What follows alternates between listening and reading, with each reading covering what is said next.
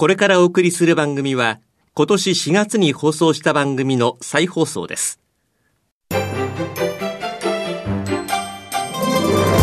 堀道子と寺尾啓二の健康ネットワークこの番組は毎週医療や美容サプリメントにまつわる科学などの専門家をお招きして私たちの健康のために役に立つお話を伺う健康生活応援番組です包摂体サプリメントと MGO マヌカハニーで健康な毎日をお届けする「コサナの提供」でお送りします番組パーソナリティ寺尾啓二コサナ社長の新刊最新科学で証明された超効率的に筋肉をつける最高の食事術発売のお知らせです。コロナ禍による運動不足の解消のために最新の研究データをもとにした運動法や栄養の取り方をわかりやすく解説します。イラストや図解を豊富に掲載した楽しく読める一冊です。寺尾啓治小佐奈社長の新刊、最新科学で証明された超効率的に筋肉をつける最高の食事術、発売のお知らせでした。こんにちは、堀道子です。寺尾啓治です。今月は、小佐の社長で神戸大学医学部客員教授の寺尾啓治さんと共に、シクロデキストリン消化管ケミストリーによる美容と健康というテーマでお送りしています。2週目の今日は、キウイと難消化性アルファオリゴ糖と酪酸菌による新バイオティクスと題してお送りします。まずは今日のタイトル、新バイオティクスって何ですか、はい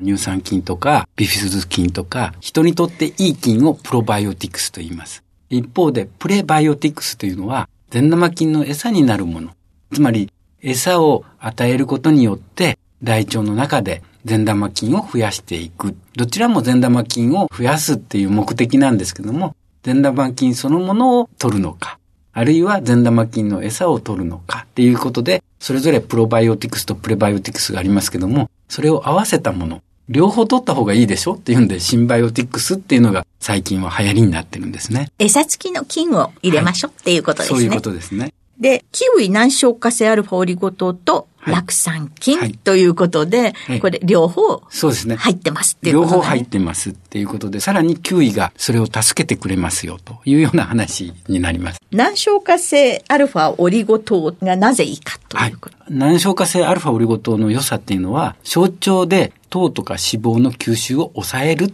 もう一つありまして、大腸でも酪酸を出すと。ということになってくると、腸内細菌に対するいい影響、餌になる。さあ、そこで、キウイが入ってくる。はい。これは何、はい、今日問題として取り上げたいのは、プロテインなんですね。はい。プロテインは筋肉をつけるために、スポーツをやる人、高齢者が筋肉が少なくなってきているのを筋肉を維持するためであったり、今ではプロテインの市場っていうのは非常に大きくなりつつあるんです。実はプロテインだけで取ってると摂取の仕方によっては大きな問題があるんですね。プロテインダイエット。こういうダイエット目的で取るって非常に危険なんですね。プロテインばっかりを取って、あまり他の食事をしないっていうようなことになります。炭水化物ダイエットっていうの炭水化物をなるべく取らずに行きましょうとかっていうような話になります。炭水化物ダイエット。そういうようなところでプロテインを取るっていうのは非常に問題がある。なぜかっていうと、人は体の中で消化酵素を作ってるんですよね。で、それを消化管の中に入れて、肉とかプロテインをきれいに分解してアミノ酸にすることができれば体の中に入るわけですね。でも消化酵素の量が足りなかったらどうなると思います？プロテインそのものは巨大分子ですから体の中に入らない。小腸を通過して大腸まで行ってしまうんですよね。プロテインっていうのは善玉菌の餌ではなくて悪玉菌の餌になるわけです。悪玉菌の餌になるとアミノ酸に分解されるのではなくてさらに分解されてアンモニアであるとか、パラクレゾールであるとか、フェノールであるとか、腐敗物に変わっていくわけですね。そうすると腸内環境は非常に悪化していきます。非常に危険なものですから、プロテインとかコラーゲンみたいなタンパク質を摂取するためには、この難消化性アルファオリゴ糖、それからキウイ、フルーツ、そして酪酸菌、そういったトータルのシンバイオティクスを取るべきだっていうのが今日のお話なんです。プロテインを接種を進めますね、最近は。はいはい高齢者のフレイル対策、虚弱、はいそうですねお肉食べなくなった人たちにえプロテインをとか。はでも考えたら、高齢になってくると腸内に悪玉菌があって、便も腐敗臭がしたりとはかする。体臭も加齢臭なんていう。そうなんですよ。すべてそこなんですよね。ですから、トイレに行った時に、排便した後の自分の匂いって自分しかいないわけですから、かけると思うんですよね。ええその時に、匂いがする。次の人が入ってくるのが嫌だなって思うとしたら、それは自分の健康状態が良くないってことなんですよね。プロテイン、肉を食べるのはすごくいいことなんですよ。肉を食べている高齢者は元気でいられるっていうのは、つまり、ちゃんと筋肉を維持することができているからなんですよね。プロテインは必要です。はい。でもその必要なものっていうのを処理しきれなかったとしたら、はい。そこがまた問題ですよという。そうそういうことなんですね。で、そこで難消化性アルファオリゴ糖が効果を発揮するよっていうことなんですけど、難消化性のアルファオリゴ糖を摂取すると酪酸ができます。アンモニアが発生してたとしても、アンモニアを消去してくれるんですね。加齢臭とか体臭ですよね。アスリートたちが悩まされているアンモニア臭。これ体臭ですけども、こういったものって肌から出てるわけですけども、こういったものっていうのは体の中に入ってるから匂うわけです。入る前に大腸の中できっちりと処理してくれればいいわけです。大腸内のアンモニアを減少させれば、当然血液中のアンモニアも減り、そうそして当然そこから出ていく汗、そんな体臭も抑制される。そうですね。プロテインを摂取することによって、たくさん摂取すればするほどアンモニアはたくさん発生するわけですよね。それが、もしアルファオリゴ糖とかそういったものを取らなければ体の中に入っていって、通常はアンモニアは肝臓において尿素回路っていうのがあって、そこで消去されるわけですけども、消去されなければ、それ以上に過剰にあると、それは体中を駆け巡って、悪いケースだと脳まで行って肝性脳症っていうような症状が出たりするわけですよね。ですから、いかに抑えるか、プロテインだけを取っていってはダメなんだと。ちゃんとそれを抑えるための方法としてアルファオリゴ糖を取りましょうということなんですけども、アンモニアを抑えるというだけではなくて、ええもう一つ大事なプロテインから分解するものっていうことになると、フェノール類っていうのがありまして、実は美容に対しても問題なんですよね。美容は多くの方が興味をお持ちになると思いますよ。そうですね。何が起こってるかというと、フェノールとかパラクレゾールは体の中に吸収されると肌の方向まで移行してしまうんですよね。肌に行くと角質細胞のところまで到達して、角質細胞、表皮細胞っていうのは28日間周期でターンオーバーって言いまして、綺麗に新陳代謝、綺麗な肌に変わっていくんですけども、パラクレゾールとかフェノールっていうのは細胞の分化を抑えてしまうので、結果としてターンオーバーがうまくいかなくなる。だから肌が汚くなっていくんですね。私たちの肌っていうのは、はい規定細胞があって、そこからはい細胞がどんどんどんどん作られ上に上がってきて、28日周期で新しい表皮に生まれ変わっている。そうですそれが28日以上になっちゃう。なっていくんです。28日周期を守ってるのは20代ぐらいまでです。あら。残念ながら、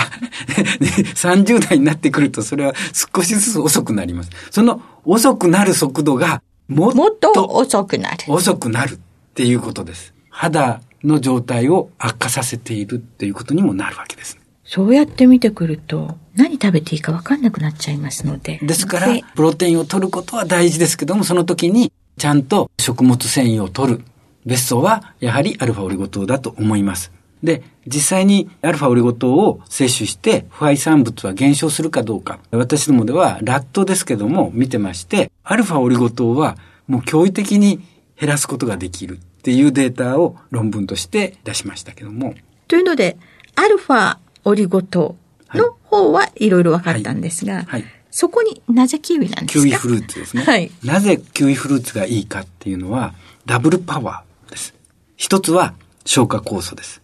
で、もう一つは食物繊維です。食物繊維はアルファオリゴ糖とほぼ一緒だと思ってください。消化酵素っていうのは脂肪を分解させる酵素と、それから糖を分解させる酵素と、それからプロテイン、つまりタンパク分解酵素が含まれているのがこのキウイフルーツなんですけども、タンパクをきちんと分解すれば、アミノ酸。そうです。アミノ酸に変えることができれば、な小腸で体の中に入れることができるからですね。それが足りないと、そのまま大腸に行ってしまって。だからその前に、ちゃんとプロテインを分解しましょうというところで言うと、人の体の中で作られている酵素、これは2種類ありまして、代謝酵素と消化酵素の2種類があるんですけども、肉が入ってくると、消化酵素のプロティアーゼ、つまりタンパク分解酵素をたくさん作らないといけないぞって体は思うわけですよね。で、必死で作るわけです。十分足りればそれでいいわけですけども、肉をたくさん取っている、プロテインをたくさん取っていると、そこまでいかないわけですよね。もう一つ、代謝酵素っていうのはすごく大事な酵素でして、免疫を司ったり、筋肉を動かしたり、エネルギーを作ったり、体温を調節したり、いろんな働きをするわけです。それがトータルの酵素の作られる量っていうのは一定なんですよ。ですから消化酵素ばっかり作ってたら、代謝酵素が作れないんですよね。そうすると、消化酵素が最初から入入ったってれば方がいい、自分で作らなくていはいいと。。そこで肉を柔らかくするとかっていうところでは知られていますけども、キウイフルーツを一緒に取りましょうと。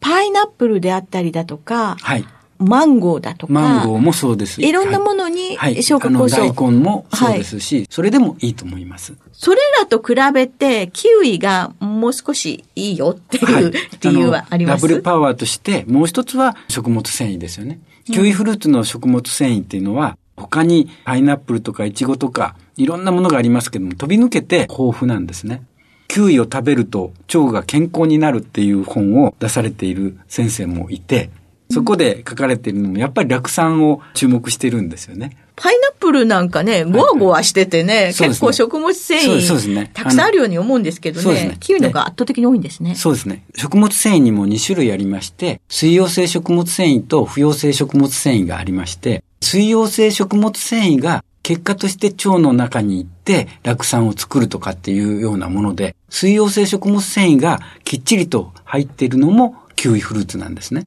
そして、それが酪酸菌とか乳酸菌、善玉菌を増やして、はい結果として、私たちの体にとっていい傾向になると。はい。キウイとアルファシクロデキストリンがはい一緒になっているっていうことが、はい私たちの腸内にとって非非常に特にタンパク質をたくさんお取りになる方、ボディビル目指してらっしゃるような方、はい。高齢者の方なんかも、これが巡り巡って便の匂いを弱くしたり、あるいは加齢臭を抑えてくれたり、はいはいというような形で私たちにいろいろな貢献をしてくれるはい。ということなんですね。はい。で、もう一つは、ここに酪酸菌を入れましょうというお話をさせていただきたいんですけども、はい。酪酸菌っていうのは、英語で言うと、ブチレイトプロデューシングバクテリアっていう言い方をするんですけども、つまり、酪酸菌っていうのは酪酸を、そのものを作る菌なんですよね。近年、酪酸が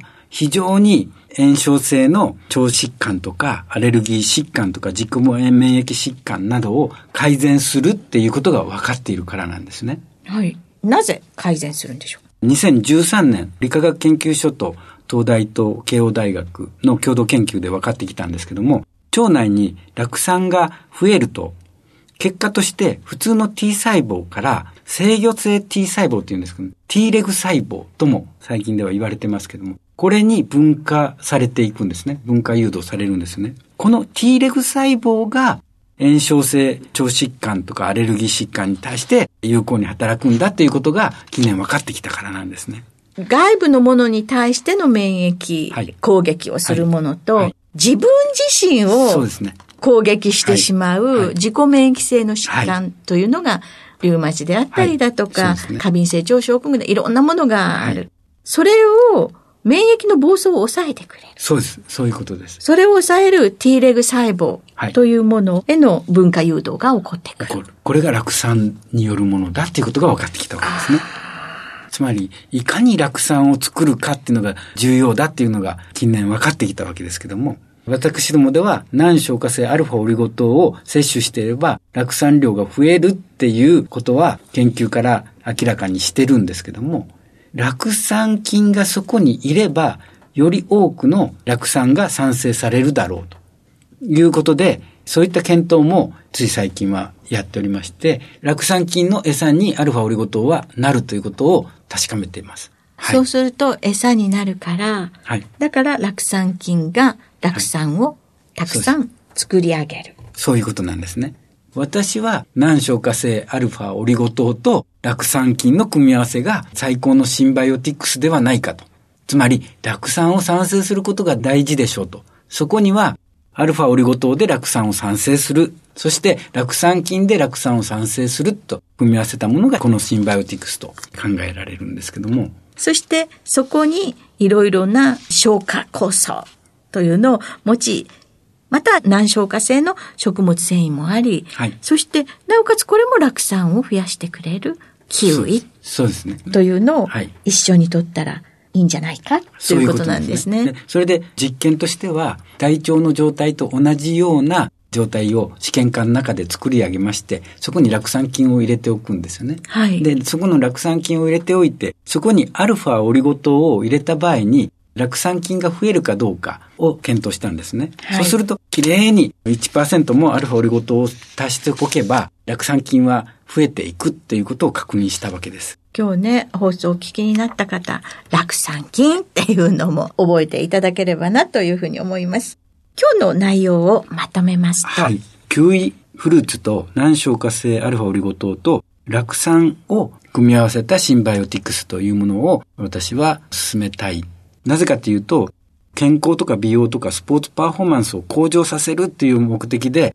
プロテインだけを摂取している人、あるいはコラーゲンを摂取している人がたくさんいます。コラーゲンにしようが、プロテインにしようが、タンパク質なんですけども、タンパク質を過剰に摂取しても、小腸できれいに分解されて体の中に入ることっていうのはなかなかできない。結局大腸に行って悪玉菌の餌になってアンモニアとか腐敗産物を産生して健康を損ねるっていうケースが多いんですね。ですから難消化性アルファオリゴ糖を摂取して腐敗産物を減らしましょうというのが一つ。そしてキウイフルーツを取ることによってタンパクを効率よく分解して吸収させるっていうのが二つ目。そして三つ目としては、酪酸菌と難消化性アルファオリゴ糖は最強のシンバイオティクスであるというお話をさせていただいています。はい、ありがとうございました。今週は小佐奈社長で神戸大学医学部客員教授の寺尾啓二さんとともにキウイと難消化性アルファオリゴ糖と酪酸菌によるシンバイオティクスと題してお送りしました。寺尾さんありがとうございました。ありがとうございました。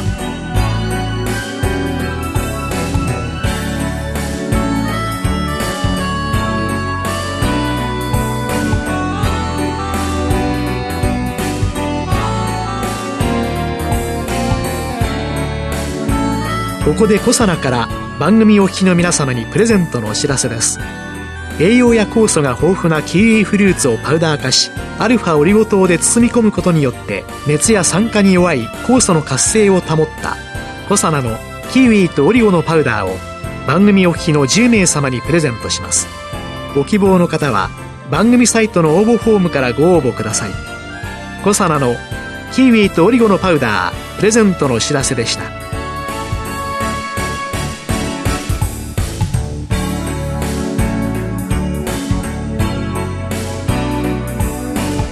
堀道子と寺尾啓二の健康ネットワークこの番組は包摂体サプリメントと MGO マヌカハニーで健康な毎日をお届けするコサナの提供でお送りしました。